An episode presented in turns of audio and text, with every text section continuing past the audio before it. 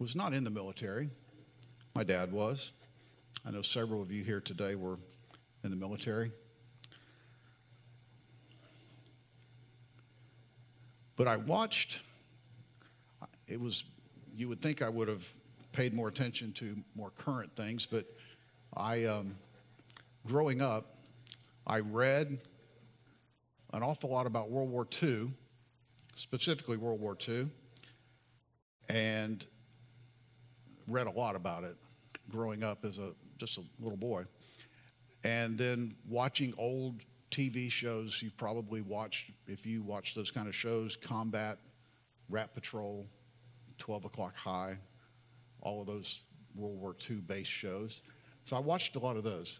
Hmm? You just didn't watch those kind of shows. But anyway, those kind of shows, and as I study, I'm saying that to say this, as I study the Word of God and read about spiritual warfare, I realize that there's a lot in common with what you see, what you read, how warfare was fought throughout World War II. A lot of it is very similar to what you read in the Bible about spiritual warfare. And as you dig deeper into what spiritual warfare is, you see that it's war. And what we are fighting as believers, as Christians, what we are fighting, it is war. Sunday before last, we looked at a passage of Scripture that was found in the book of Ephesians, verses 10 and 11. Do a real quick review.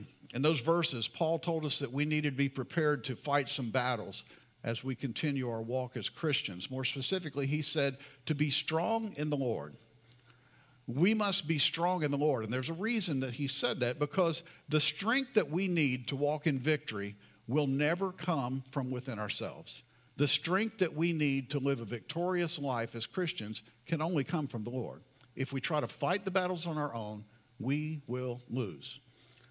The devil, who is our enemy, he is relentless.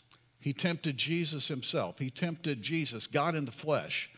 So you can be assured that if he wasn't afraid to come and tempt Jesus Christ, he's not afraid to come and tempt us. The devil has had a lot of practice. His methods have proven to be successful at deceiving people for thousands of years.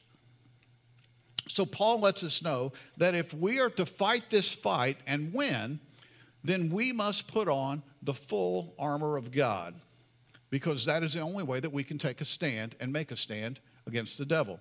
To clarify, the word stand as it's used here does not mean to stand and do nothing. Paul was using the word stand as it appears in this passage as it relates to a military setting, meaning to hold a critical position during a time of enemy attack. It's when you dig in, as I used to watch these shows and, and read about accounts of of World War II, how they would dig foxholes. They would actually literally dig holes in the ground to, so they could stand where they were. It was the image of a soldier refusing to yield even one inch of ground to an attacking foe. And this is not really an image of someone who's on the offensive, but rather it's the picture of a soldier on the defensive. A picture of someone protecting ground that has already been won, knowing that the devil wants to take it away because that's what we have been given. And That's his job. We are called to stand, so we stand. When things get tough, we stand. When you run out of money before you run out of month, as my dad used to say, we stand. When your kids are in trouble and you don't know what to do, we stand. When you've lost your job and the bills keep coming in, stand. When the doctor gives you a bad report, we stand. When your heart is crushed, when you feel all alone, when you don't know what to do or, or where to go, you stand. When the world around us seems to be falling apart, we stand. Because whatever comes against us, we will stand, not on our own, but standing with the full armor of God and standing on promises like the one in 1 John 4 4 that lets us know that greater is He that is in me than the one who is in the world. We stand on the truth of God that tells us that we can do all things through Christ who gives us strength. we stand on the truth of the Word of God. It lets us know that the one who lives in us is greater than the one who lives in the world. So, with that, let's go forward. I want to read Ephesians chapter 6, verses 12 and 13. For our struggle is not against flesh and blood, but against rulers, against the authorities, against the powers of this dark world, and against the spiritual forces of evil in the heavenly realms. Therefore, put on the full armor of God so that when the day of evil comes, you may be able to stand your ground. And after you have done everything to stand, the next verse says, stand. There are a couple words in this verse that I, I want us to pay particular attention to. The first word is struggle. The NIV says struggle. The King James Version is tra- translated as wrestle. The other word I want us to pay attention to is the word for. Very important word here. The words struggle and wrestle, as they're used here, both describe hand to hand combat. They reference ancient one on one battles that took place in Roman arenas. When the combatants met in that field of battle, they were not fighting to win a participation trophy. They weren't even fighting to win a monetary prize or a shiny belt a cup or a trophy like modern athletes. This was a serious fight because the contestants knew that they were in a fight to the death. This was the original no holds barred fight. And each fighter knew when the fight was over, only one of them would walk away. It wasn't the WWE where the out, outcome was determined before the opponents ever walked in the ring. And when it was over, they go out and get a burger together. And I'm sorry if I ruined the WWE for anybody. Not my intention. No, this was a fight to the death. And because it was life and death, the combatants used deception, they used trickery to defeat their opponents. They cheated. They didn't play by the rules. They did whatever it took to win because winning meant living and dying and losing meant dying. It was literally life or death. We can be assured that the devil fights in the exact same way. He doesn't play by the rules, he will cheat. He will do whatever he can do to win because he knows that this too is a fight between life and death. When Paul said, For our struggle is not against flesh and blood, the word for reminds us why we must wear the armor of God if we're to be successful in the battle of life. Another word that could be used in the place of for is the word because. Let's put that word in there and see, see how that changes the meaning a little bit. With that in mind, Paul was telling us to put on the armor of God because this is not a fight against flesh and blood. Put on the armor of God because this is a serious battle. And put on the full armor of God because this is a life and death fight. due to the nature of the enemies we face along the way. It will require that we face them in God's power and not on our own strength. Here's what we know we know that we are in a literal fight for our lives. We know that our enemy will stop at nothing to destroy us, and we know that he will trick, use any trick, any deception, any tactic that he can come up with to bring about our defeat and our destruction. And because of that, we need God's power. Because of that, we need God's help. Because of that, we need God if we hope to stand against the relentless attacks of the enemy. Let's look a bit more closely at our enemy and his identity. First of all, Paul tells us who the enemy isn't. We wrestle not against flesh and blood. And the implications of that verse are crystal clear, and we need to make sure that we understand that and keep that in focus. We need to make sure that we understand that our enemy is never another human being. Never. Yes, people hurt us. Yes, people lie to us and lie about us. Yes, people do mean things. People do and say stupid stuff. People do wrong, but that does not make them our enemy. They may be doing the work of the enemy, but they are not the enemy. They might want to see our destruction, but they are still not the enemy. They might hate us, but still, they are not the enemy. There may be come, there might come a time when we need to keep our distance for them, maybe limit our interactions with them, but still they are not the enemy. People will never be the enemy. When other humans act against us, we have two choices. We can become angry, we can hold a grudge and try to get even, we can forgive them and move on. Those are the only two choices. There is no middle ground. And for the child of God, there is only one choice, and that is forgiveness.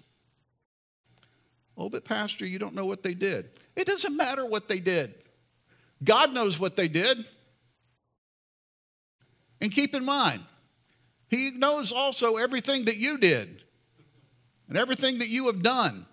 And still, in spite of knowing that, he still sent his one and only son to die for your sins. Look at it this way. If we take the, the first option and we seek payback or retribution, hold on here because this might come as a shock to you. If we take the option of revenge, then we are really no different than the person who has wronged us.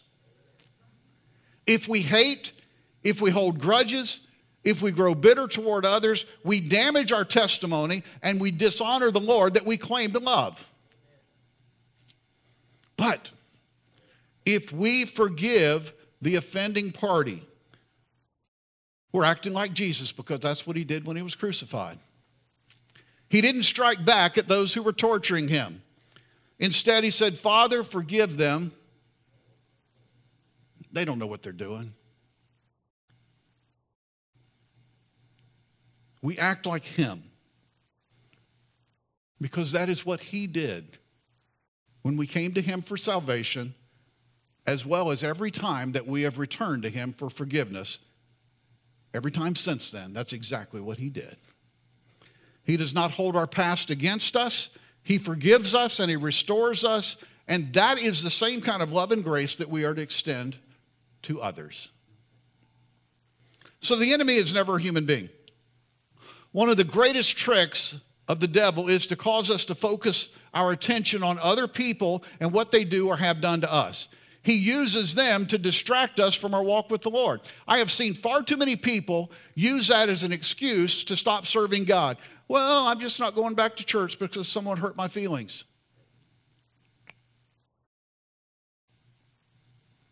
When we take that bait and focus our attention on what people do or have done, we lose sight of who the real enemy is. And more importantly than that, we lose sight of Jesus Christ and the will of God for our lives. When that happens, the enemy wins battles and we are defeated. When we fight one another, simply, Satan simply takes what he wants because we're not in a position to stand against him. When we fight with one another, we give up the high ground of love and grace and action. When we fight with one another, we shed the armor of God and instead we are choosing to live and walk in the flesh. We won't fight with our brothers and sisters in Christ if we're wearing the whole armor of God. When we fight one another, we tell everyone who sees it that the gospel is a lie because we have claimed that something was changed in us as a result of Calvary, and plainly that just wasn't true. And finally, when we fight one another, we always lose. Satan always wins. So, Paul has told us who the enemy isn't. Now, let's look at who the enemy is. First of all, let me clarify that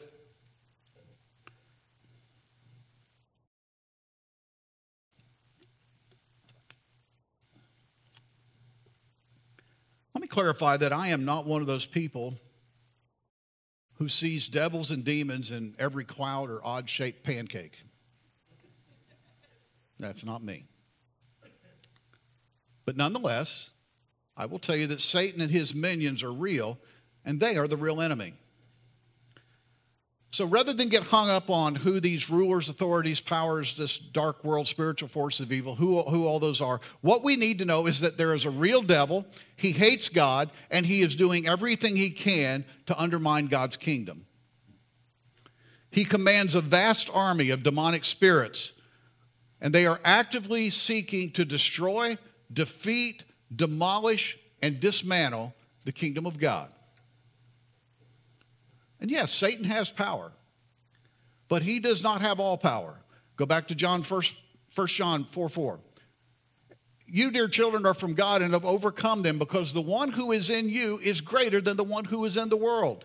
2 Corinthians 4 4 tells us that Satan is the God of this age or the God of this world. But be assured that even the devil must bow to God, the God of the universe. He can't just do whatever he wants. Satan might have a vast kingdom, but God's kingdom is infinite. Satan is our enemy. I will tell you that he might try to come across as your buddy, but that tactic is and always has been deception. 2 Corinthians 11 14 tells us that Satan himself masquerades as an angel of light. Think about that. Satan himself masquerades as an angel of light. He is out to destroy everything God is and everything God is doing in this world. And one of the ways he does this is by attacking the children of God, even if it means coming to us as one of the good guys, as an angel of light. Regardless of how long we've been saved, it does not make us immune from the attacks of the devil. And let me add this if we don't stay on guard, and keep the whole armor of God on, even if we are saved, the devil can use us to hurt someone else. Just because the devil uses you to hurt someone doesn't mean you're possessed of the devil. I'm not saying that kind of stuff. I'm not saying everybody that gets used by the devil is possessed and we need to have an exorcism or something. That's not, I'm not talking that kind of stuff. I'm saying that there is a time when there are demonic influences that if you're not staying full of the Holy Ghost, if you're not staying prayed up, and you're not staying in the Word of God, there could be demonic influences that can cause you to do and say things that hurt people. You don't have to agree with me, it's okay. Verse 11, Ephesians chapter 6, talks about the wiles or the schemes of the devil. And as we've already mentioned, that, that phrase refers to deceptive tricks. Satan wants to defeat you. And one way, the best way he does that is through deception. I want us to look at a, a few ways that Satan uses deception. This is not an all inclusive list by any means, but it covers some of the most common deceptions. Before we start, though, let me, let me say this. Satan can quote scripture better than most folks I know. Now, he twists it out of context, but nonetheless, he can quote it. You say, Well, I don't know if I believe you. Stay with me here. If you go to the fourth chapter of the book of Luke, we read that when Jesus was fasting in the wilderness, that Satan tempted him. Jesus fought back. Satan would say, Why don't you do this? And Jesus' response was by saying, The scriptures say, and then he would quote a scripture. Have you ever thought about why Jesus did that? He did it because Satan knew Scripture. Think about it. If Satan didn't know and believe Scripture, Jesus quoting it would have meant nothing to him. Right? Because every time Jesus quoted Scripture to Satan, it shut him up which means Satan knew that the scripture was true, and when Jesus used the scripture against him, it shut him up and he moved on to something else. Didn't stop there. So, what did Satan do? The third time he tempted Jesus, he himself quoted scripture to Jesus. Well, I don't remember reading that. Well, then let's read it together. Luke chapter 4, verses 9 through 11. The devil led him, Jesus, to Jerusalem and had him stand on the highest point of the temple. If you are the Son of God, he said, throw yourself down from here. For it is written, this is the devil talking, for it is written, he will command his angels concerning you to guard you carefully. That quote right there is from the book of Psalms.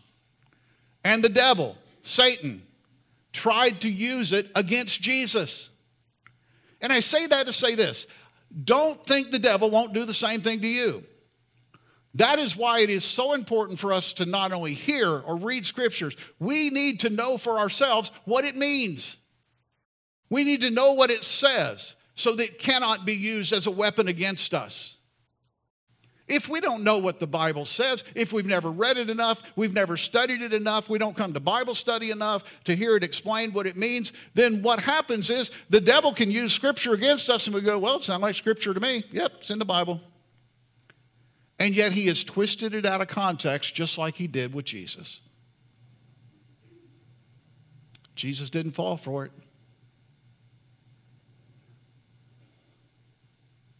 Now, let's get back to some of Satan's most common deceptions. Number one, he deceives us by lying about the consequences of our sins.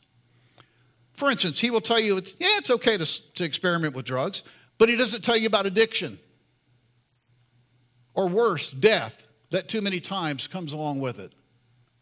And it's not just drugs, it's, it's a lot of stuff. He does this in any area where sin is involved. So what he did to Adam and Eve in the Garden of Eden. God said in Genesis 2:17, if you eat of that tree, you're going to die. But then just a little while later in Genesis 3 4, the serpent, who was the devil, knew what God had said, and still, in spite of that, he said this to Eve. He goes, You're not going to die. You will not surely die. That's not what God meant. Come on, go ahead. It's okay. He knew what God had said. He just tried to make her believe that's not what it meant. Number two, he deceives us by casting doubt on the Word of God, causing us to doubt God's goodness. He will tell us that truth is a lie and that lies are truth. He will introduce you to false doctrine. He will cause you to start listening to things that sound good and get you to trust in those good sounding things to save you, even when God has said otherwise. Once again, that's what he did to Eve in the Garden of Eden. Genesis 3 5, the devil was telling Eve, okay, maybe God did say that, Eve. I'll give you that. But he only did it because he doesn't want you to become a God like him. He did it to Eve, and it worked. And know this today Satan will try to make you and I think that God is holding out on us, just as he did with Eve in the Garden of Eden. Well, the only reason that, that God says don't do that is because he doesn't want you having fun. Go have some fun. You got your whole life ahead of you. Not really. I just buried a young man a few, two months ago that was my son's age. He literally drank himself to death. Literally died from alcohol poisoning at 33 years old.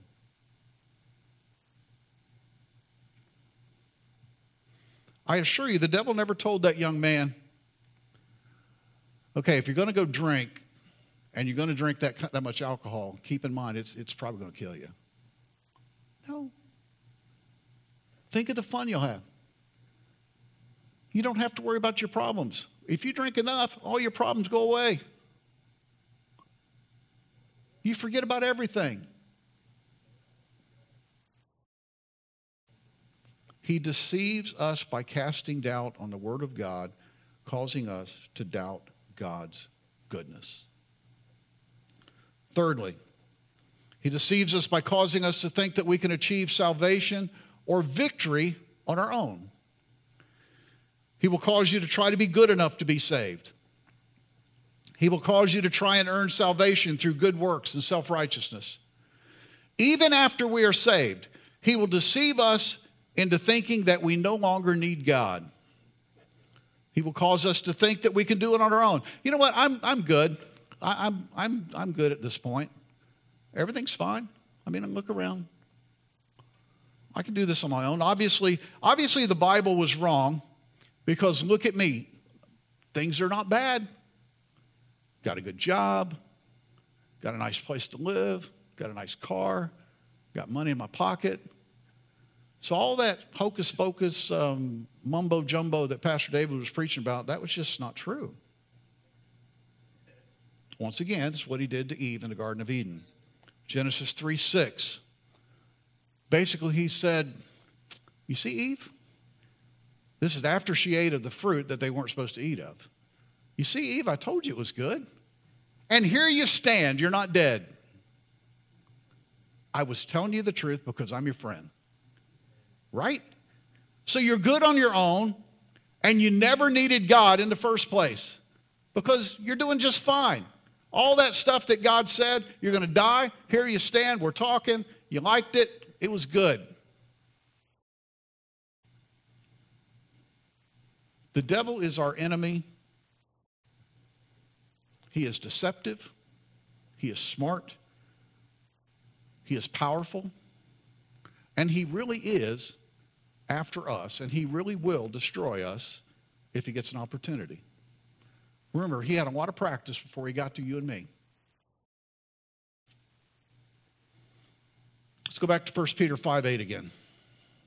Be self controlled and alert. Your enemy, the devil, prowls around like a roaring lion looking for someone to devour. Too many Christians today picture the devil as not someone to devour them, but rather to poke them with his pitchfork and annoy them. It doesn't say looking for someone to annoy, it says devour. He might do it through annoying you, but that's not his end game. His end game is to destroy you, devour you. So, how do we defeat an enemy like that? Here's how Ephesians 6 10 through 11. Finally, be strong in the Lord and his mighty power. Put on the full armor of God so that you can take a stand against the devil's schemes. That's the answer to that question. And that is the only way that it can be done. No matter how strong we think we are spiritually, on our own, we are no match for the devil on our own. We are no match for his demons. But Jesus is, and when we stand in him, we stand in his power, and he will equip us to stand for him. So we need to ask ourselves this Am I standing in his power? Am I fighting the right enemies? Am I winning or losing in the battles of life? And we need to ask ourselves that, those questions and be honest. Even though we see a lot of unrest and chaos going on in our society, we still live in a, a, relatively peaceful part of the world. And because of that, it's easy for us to forget as Christians that we are still a people at war. Not a war against a foreign country, but a war against an enemy that is far more skilled and far more powerful. A war with consequences that reach beyond this life. Ephesians 6:12 lets us know that we have a very powerful and insistent enemy. Paul must have felt that this was really important. So he reminds us once again in verse 13 the same thing. That if we are going to be victorious against the devil, we must fight him in God's power, wearing God's armor. Unfortunately, many believers do not see the need for the armor of God. It's, again, that I'm good on my own. I don't need that. My life is going just fine. I, I really don't need that. And because we feel that way, listen to me here. Because we feel that way, we might even rejoice when we experience some small victories here and there. We make it through the month and have a little bit of money left over at the end, so we count that as a spiritual victory. When there is little or no conflict in our lives, we might even think that's a victory as well. Please hear what I'm saying. While those things are important in our day to day lives, they are really victories without battles. They are really conflicts without enemies. And I say that because those are moments that are enjoyed by people who aren't even fighting the battles that we're fighting. There are people who are not even Christians who've experienced those same things. People who think those moments in life represent spiritual victory many times are not interested in wearing the armor because they don't recognize or won't accept the truth that if they are saved, They're at war. This is a spiritual battle that we're in. It is spiritual warfare. While it is important to do so, there is far more to spiritual warfare than just being able to pay our bills on time. There is far more to spiritual warfare than not having any obvious conflict in and around you. Because the truth is, the Bible lets us know that every child of God is at war. And in God's army, there are no deferments, there are no furloughs, and no one is exempted from service. We, as true believers, are at war with Satan and his armies, and we will be until the Lord returns or calls us home to heaven. We need to hear what the Spirit of God is saying to us in these verses. So when Paul says put on the full armor of God, it really does mean to put on the full armor of God. It doesn't mean we get bonus points by doing it. No. It means that if we want to be victorious, if we want to survive, we will put on the full armor of God. It's not like a video game to where you, you play enough and you get enough points, you get to pick up an extra piece of, of something to shield you or an extra weapon. Bonuses. You hit this many points, you get a bonus. No, we have to have on the whole armor the whole time. The full armor of God. Because what we see here is the image of a soldier being presented with everything we need to wage a battle. The armor is right there, laying at their feet. And all they have to do is pick it up and put it on. Everything that they need has been provided, but it must be taken up and used if that soldier expects to fight well and survive the conflict. Victory will not come from within ourselves, it only comes through Christ who gives us strength. If we expect to stand our ground against or withstand the attacks of the enemy, then we must tap into that reserve of power that is greater than ourselves. The phrase day of evil refers to the life we're living right now, not some future day of evil. It's talking about what we're doing right now. There will be no rest in this war, there will be no ceasefire. It is an everyday battle. One day a battle will flow to the next, and it will continue until we die or until the Lord comes back. It is possible for the children of God to withstand the devil's attacks. But we will not stand until we have done everything to stand. And that is to take up and put on the full armor of God. And let me add this just because the devil doesn't show up in a red suit with a pitchfork doesn't mean that he's not seeking to devour you just because you don't recognize or even acknowledge the attack doesn't make it not real. Listen to this quote from a man named Josh Wester.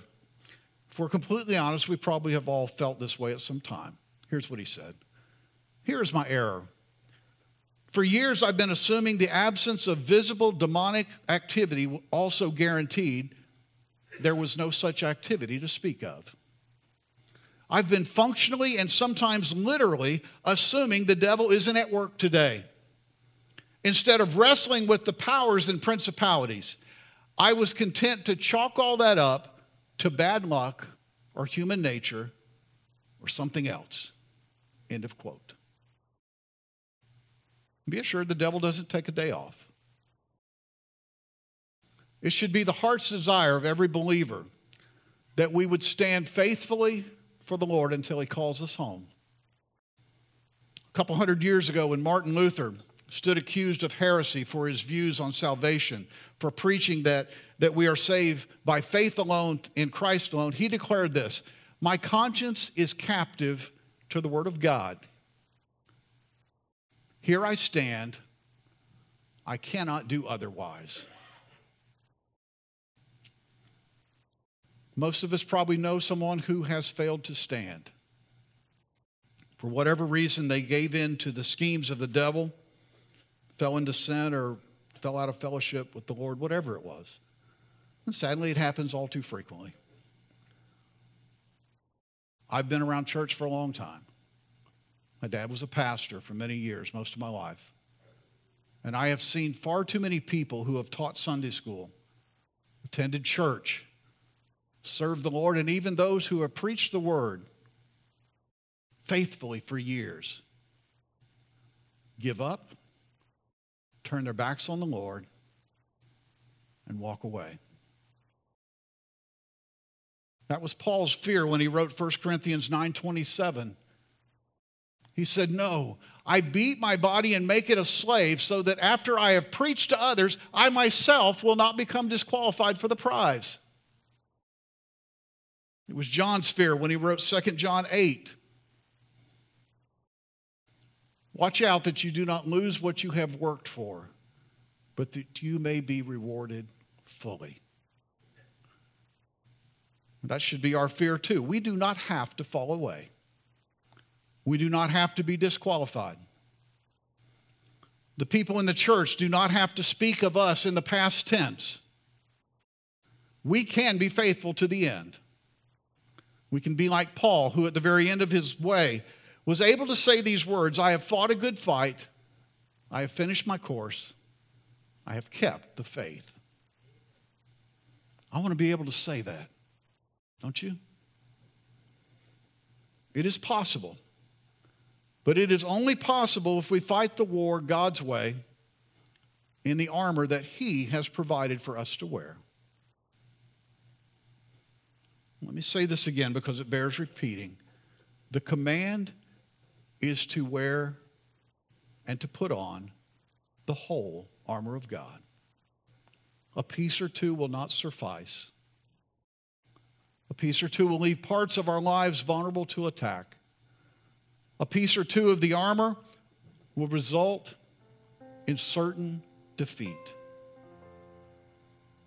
But here's the good news when we put on the full armor of God, we are guaranteed victory in the war with the devil. I want to be victorious. I don't want to allow anything to come between me and God.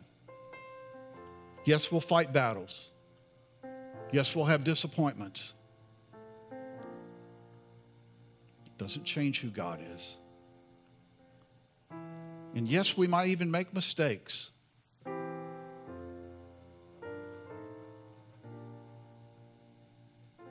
But when we do,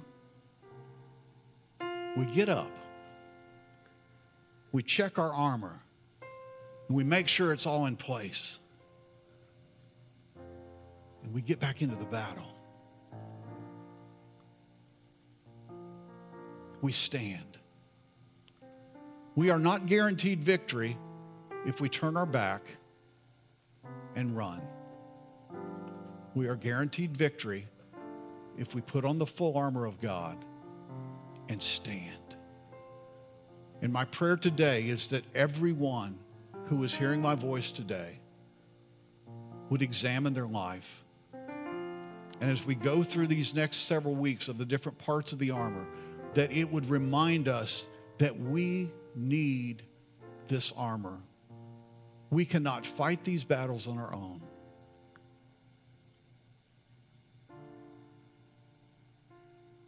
Would you stand this morning?